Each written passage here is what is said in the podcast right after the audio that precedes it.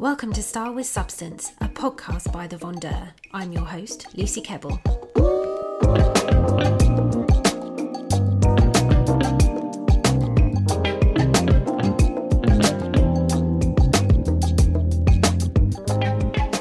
In this series, plus a few bonus episodes, we'll be talking about the myths and greenwashing that surround sustainable fashion.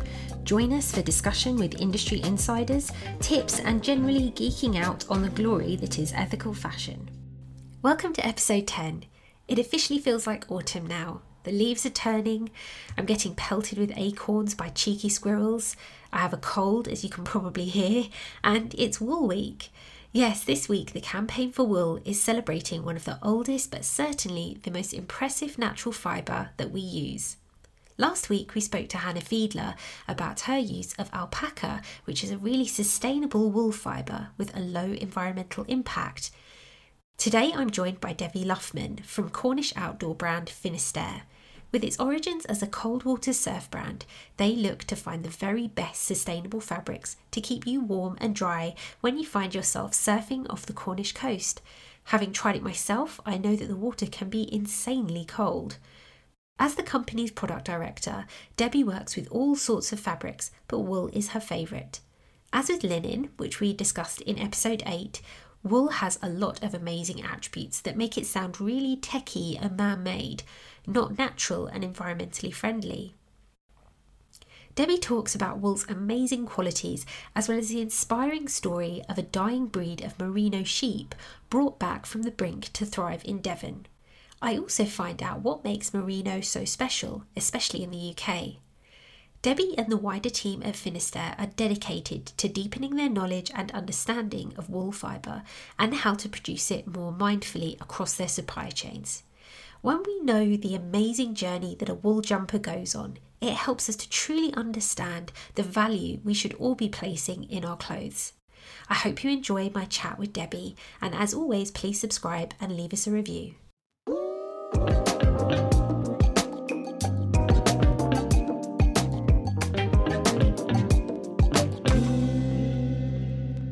Hi Debbie, thank you for joining me today. Hello, lovely to be here. So you are speaking to us today from Finisterre, and I wanted to speak to you a bit more about Wool Week, which is a campaign that Finisterre supports. But can you just start by telling us what your role is at Finisterre and um, and what you do? Yeah, absolutely, no problem. So um, I've been at Finisterre now for just over for tw- about twelve years. Um, and I'm the product director at the brand. So that basically means I look after anything really to do with product. So that is the um, sort of the taking it from a sort of two D concept through to uh, getting it out to the customer. So that's the design, the development, the buying, uh, the sourcing, and the positive and negative impact really of what we do, trying to manage that. So um, yeah, anything product related.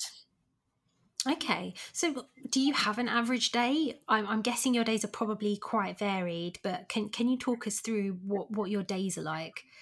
Yeah, absolutely. So um, no, there's definitely no such thing as an average day. Um, Monday probably looks a little bit more like um, sort of retailers up and down the country, perhaps with very much a, a focus on looking at previous week's trade and looking at the week to come, making sure the team you know, know know what's happening across the business and sort of raring to go. So Monday perhaps is is a bit more average, but I would say as you know, really my my role across the week is to work with my team to lead the team um, at Finisterre um, in order to do their jobs. So gone are the days when I would do the designing um, and do all of the, the buying and the purchase orders. So I've got a fantastically talented and committed team um, that do all of that much better than I ever did. Um, but really, it's about trying to push to make the best possible product that we can um, and understanding what our impact is. That's really what I what I head up. Um, and that can be Uh, trade shows, which at the moment are very much virtual because of covid nineteen, work quite well because we're down in Cornwall, so it's quite quite nice, don't need to travel as much. So there's a lot mm-hmm. of sourcing, um, a lot of um, textile development, and as well as that it's a lot of manufacturing development, so working across our supply chain to just to make sure they sort of understand what, what we want and to grow and to learn together, really. So a lot around a lot around sourcing, a lot of numbers, um, so sort of planning, production and growth. Yeah, incredibly, incredibly varied. Far too many meetings, but yeah, ne- never dull and never the same. It sounds like a, a huge role. I, I honestly don't know how you would how you would get around to doing all of those things, but I'm I'm sure you do. um, so we're here to talk specifically. I'm not gonna. I'm not. I'm definitely not going to take um, take the praise that I've got. As I said, the team, we've really really grown the team over the last decade. So um, yeah, I'm, I, it would be remiss of me not to um give a huge shout out for an incredibly talented and committed team. Oh, I'm sure they're hearing you. So we're here to talk about Wool Week. Can can you explain what Wool Week is and why Finisterre are a part of it?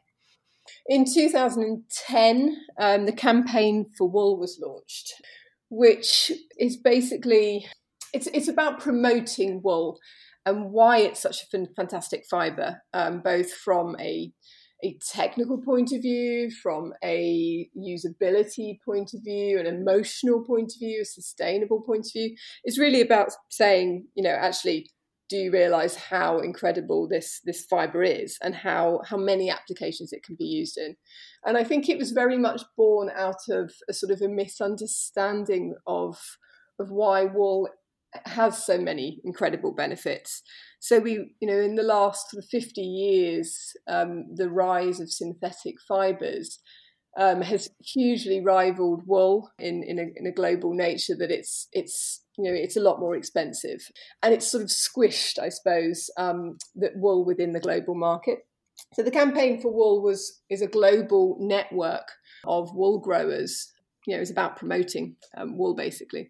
And Wool Week is this brilliant celebratory event where everybody that is a key player in either growing, promoting, making or selling wool has this, you know, this sort of week where we focus collectively on promoting its benefits. And there have been some fantastic events over the last decade. We've been involved in it since since um, it, its inception in two thousand ten, where in Savile Row there were there were sheep up and down um, Savile Row. We took um, the Bowmont Flock, which I'm sure I'll come on to talk about shortly, um, up to Savile Row. It was all. I do uh, remember hearing about that. Someone told me, "Did you know that there are sheep on Savile Row?" Wow. And I thought.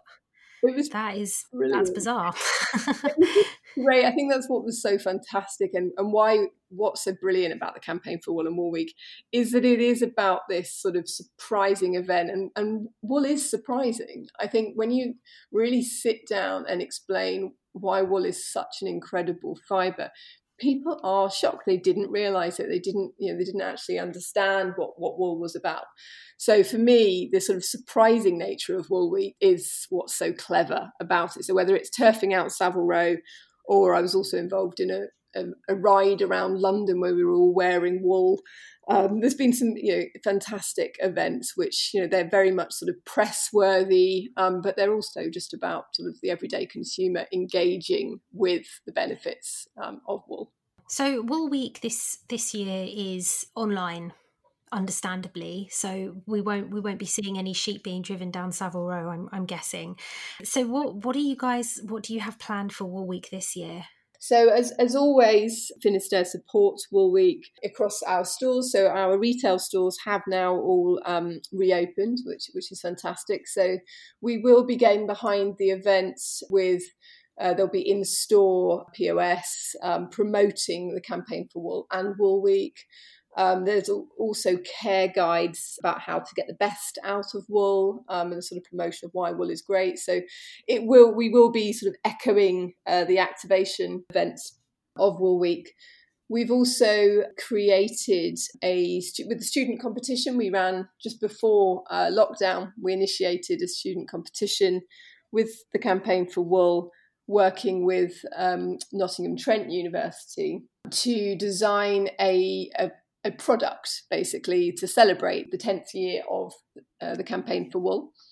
Um, and the winning uh, student, Ashira Mella, um, designed a sock which was made out of recycled wool.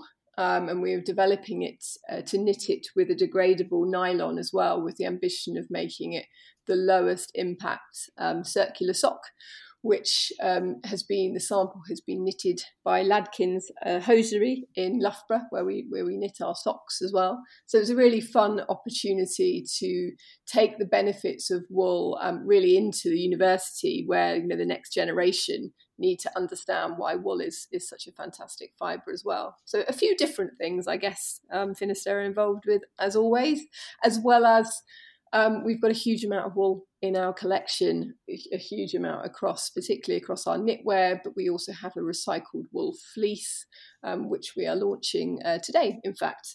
Um, so, yeah, a huge amount of wool, as always, across uh, the brand, and a huge amount of love for wool across the brand. It sounds like it. Uh, those socks sound amazing. I, I'm always on the lookout for some good quality wool socks, because the, the cheap ones, they just wear down so quickly, and it seems like such a waste. Well, we have, I mean, a huge amount of um, socks, British socks, currently anyway. So in terms of yeah. the, um, the the student competition, that's um, we, we've just at sample stage at the moment, so we're developing towards the recyclable sock for hopefully for next year. You know, we do have a huge amount of beautifully crafted British socks in our current range. The Kelson is the kind of walking sock, one of our best sellers. And um, and you're absolutely right in terms of just having that kind of go-to sock. You don't have to wash it as much. You definitely can darn it and look after it. So can you tell us a bit more about why wool is such an incredible fibre? I mean, you, you've just been talking about how much you guys love it, but I think that there, it has a lot of surprising properties that a lot of people maybe aren't so aware of. Yeah, absolutely. Um, I mean, I think really what sort of drove Finisterre to be interested in in, in wool as a fibre in the early days. So um, Finisterre started in two thousand three. And it was very much um, a cold water surf brand in its sort of in- initiation. So it was about really how can you get warm and comfortable as quickly as possible after getting out of the, the frigid sea, basically. You know, no- November in Cornwall in the ocean is is not the same view as the sort of the June, July beaches that you might, that a lot of people who come to Cornwall imagine. Um, so we had this incredible testing ground at the beginning of Finisterre, where we were really developing products built to last, but built to work, you know, on, on, on the spot, really. You know, we were, we were looking at how can we find fibres that insulate, um, that are soft, that are easy to glide over the skin, particularly when you've just climbed out of a wetsuit, so your skin is, is clammy and salty and cold. And actually, it was really sort of trial and error that that sort of led us to wool, um, as well as a lot of reading around, you know, explorers and skiing. You know, there's a huge amount of technical um, sports apparel that uses wool. So we were really interested in, in you know, what is it about this fibre? And then the more we, we used it practically and developed it, um, we really got to experience its benefits beyond sort of, you know, reading it. Um, and so one of the, the great things about wool is its softness. Um, it's extremely soft, so it does glide over over your skin, which is which is particularly great once you've got out the sea. Um, it's naturally insulating, so it will, if you are cold, it will insulate. It has incredible thermal dynamics, so that equally if you are working hard, so if you're hiking or running, cycling, wool is equally fantastic because it, it will. It's also incredibly breathable um, and cooling, so it will wick sweat away as well. So it's this sort of. It sounds, when you read the properties of wool, it sounds like a very technical fibre. People are really surprised that it's just wool. You know, they think, oh, it must be some sort of new future fibre. Actually, it's one of the oldest fibres um, of all time. So it has, um, as well as it being breathable, insulating and cooling, um, it's also extremely antibacterial, naturally, again. So it means if you are taking wool on a on a trip, great for travel, obviously great for sports and sort of, you know, high performance um, sports, it means you don't have to wash it as often, you know, which actually from a trip point of view, that's, that's fantastic. Yeah, it's just got so many some technical benefits that really work for us as a brand, as an outdoor brand. Um, but also, on top of that, Finisterre's absolutely driven and has been since two thousand three at, at our um, at the beginning of the brand by uh, minimising our environmental impact. So I'm sure I'll, I'll, I'll talk about this a lot, no doubt. But yeah, it's an incredibly sustainable fibre as well. It's, it's natural, it's renewable, it's recyclable. And in the right situation, it's also compostable. So it's sort of, you know, this perfect fibre, um, but it, it almost sounds too good to be true because it's, you know, it is one of the oldest fibres. I could go on, but I should probably stop there. Oh, I'm fascinated. It's fine. Anyone who listens to this podcast knows I'm a bit of a geek when it comes to things like that. So I'm I'm always really interested to hear about amazing natural fibres, especially. And you're right. It sounds so technical, but it's it's natural. We don't need to be creating all of these man-made synthetic fabrics necessarily, because there are a lot of natural ones out there that do the trick. So you mentioned a little bit before about the Bowmont flock that you, well, sorry, not you personally, but that was driven down Savile Row for a, a previous wool week.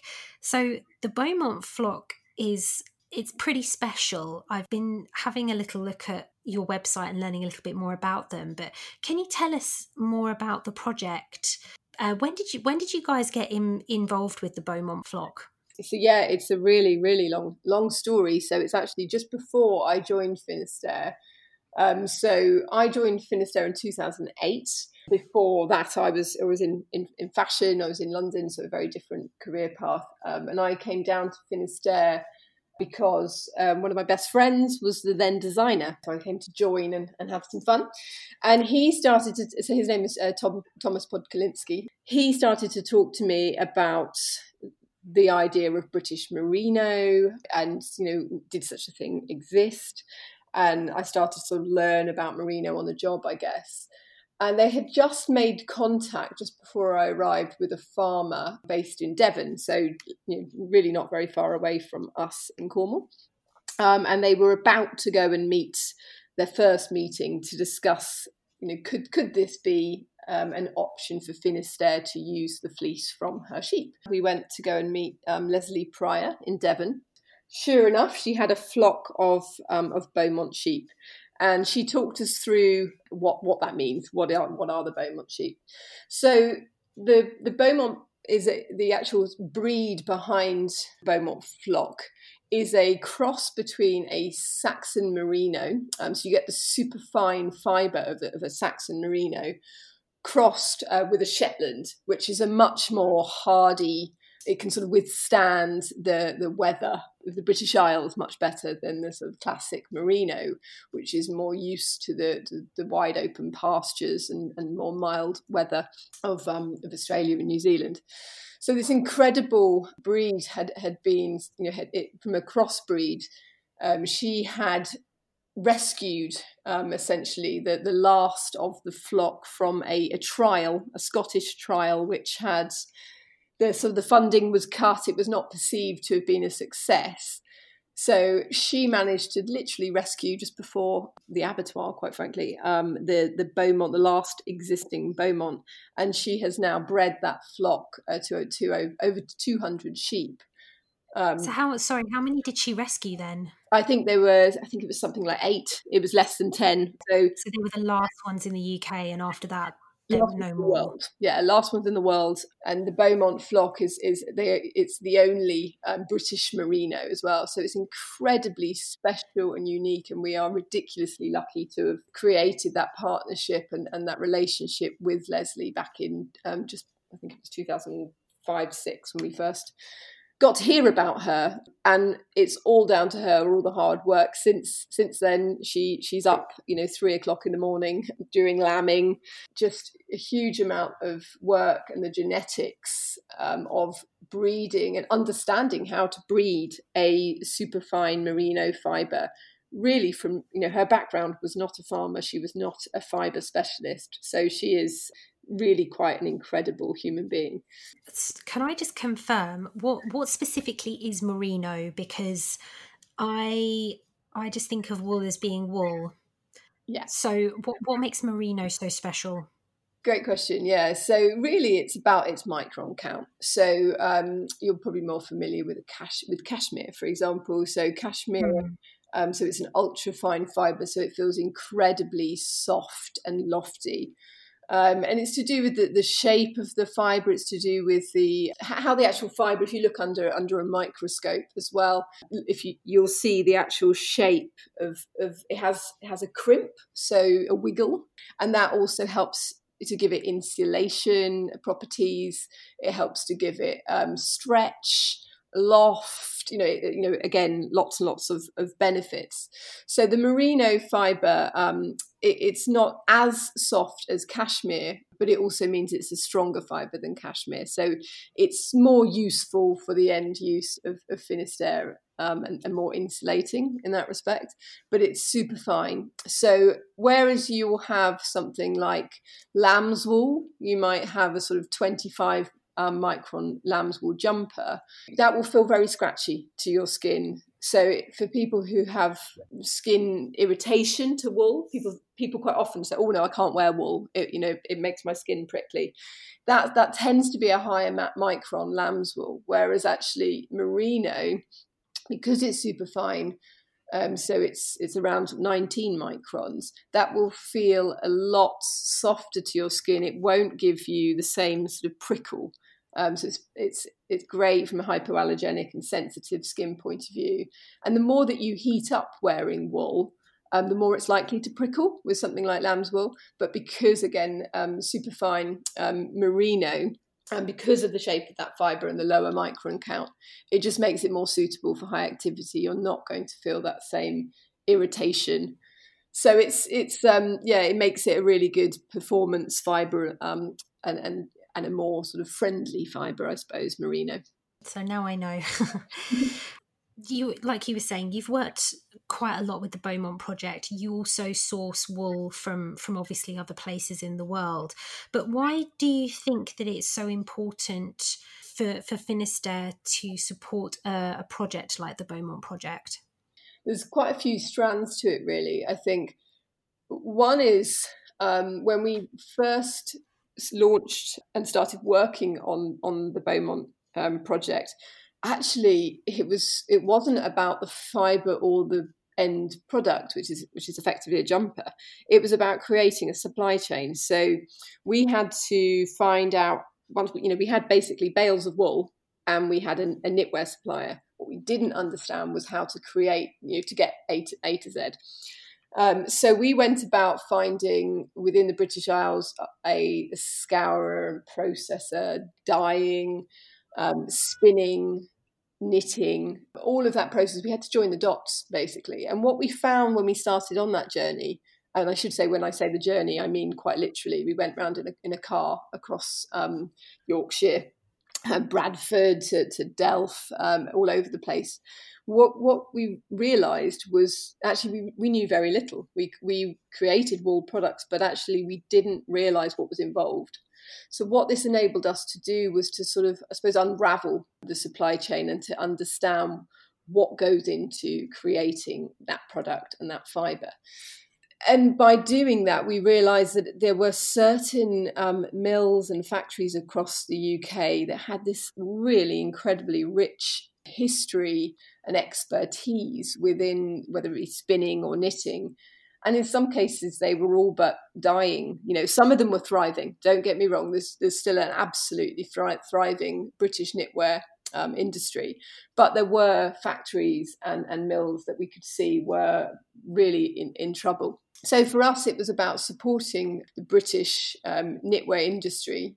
But it, it went way beyond that. It was also about deepening our knowledge, deepening our understanding, so that we can pr- produce wool more mindfully across our supply chain. So if we are sourcing it from Australia, because of our relationship with the Bowmont Project, we know the right questions to ask. We understand so much better um, the, the the issues um, and, the, and the, the, the critical requirements of animal welfare, because we have such a close relationship with, with a, a merino grower, with a farmer. Um, so it's, you know, it, it's it's way more um, than, you know, it, it's more than just the product. But I think I would probably also talk for Leslie um, Pryor um, of, of the Bowmont Flock fame um, when I say she doesn't see it as, as purely British either.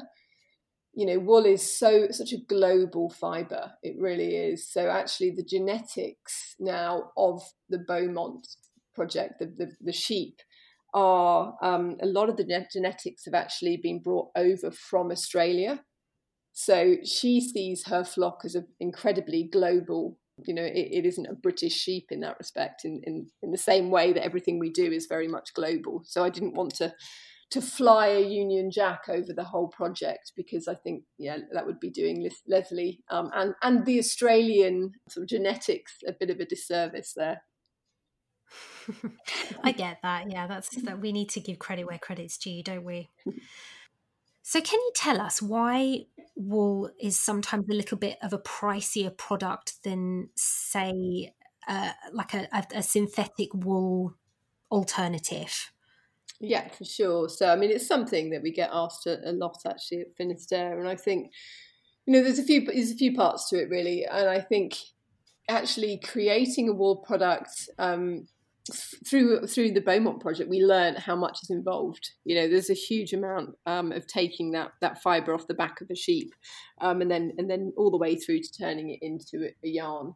So because of that, you know, you need to make sure that the animals are looked after and the people throughout the supply chain are paid paid um, fairly um, and looked after. So that costs money. So there is, you know, that I think when people think something's expensive, I think it's better to, to sort of get a reality check in terms of that what that is what um, creating quality yarns and garments actually costs. I think we've lost sight of the true cost of clothing.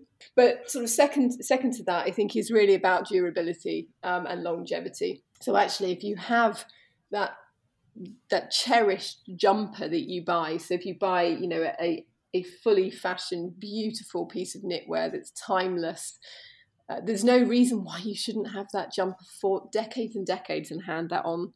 You know, that's that. It's such a timeless fibre in that respect. You don't have to wash it as much for all the reasons I, I outlined before.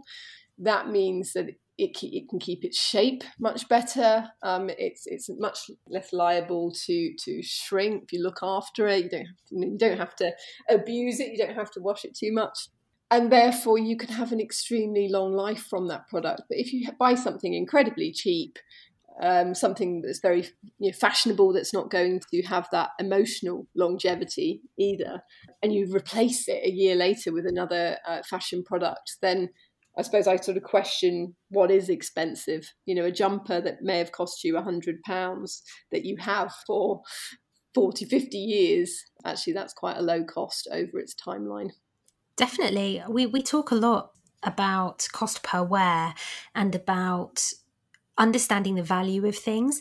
And I think that if we can keep having conversations like you and I are having, and Finisterre taking part in Wool Week, et cetera, these are all things that, you know, the average consumer is going to see and understand more about.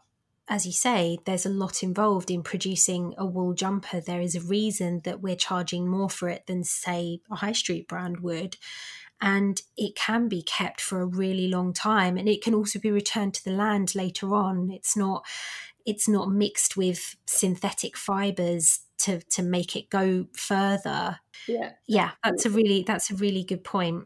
And I think that's why, for me, the Bowmont project is is about telling stories effectively, because that's how you engage with people. You don't sit down and say, you know, this is this is how you make a wool jumper. It's not particularly exciting, but telling the stories behind products and telling the stories behind the supply chains, that's what's so incredible about the Bowmont project, because you can engage with it and you can understand it and create an emotional connection with with that yarn, with that product, um, which which goes way beyond buying something um, and wearing it once.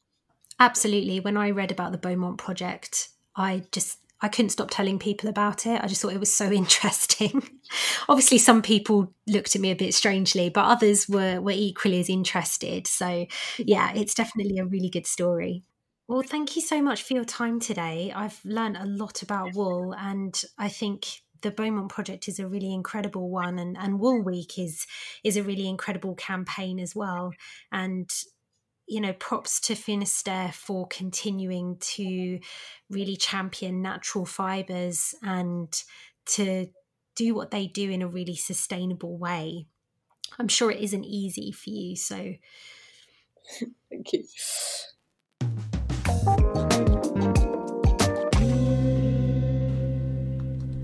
It was so inspiring to hear about Finisterre's work with the Bowmont flock and how it continues to thrive after near extinction. All of this talk about woolly jumpers makes me want to curl up under a blanket with a hot cup of tea. I have the kettle boiling as we speak. Thanks for joining me in this is the last episode for a few weeks. I'll be taking a little break, but we'll be back with more episodes in November that I know you will love. In the meantime, we're releasing a special bonus episode in a few days that you won't want to miss. Please subscribe and leave us a review. We love to hear your feedback and suggestions, and it also helps other people to find us.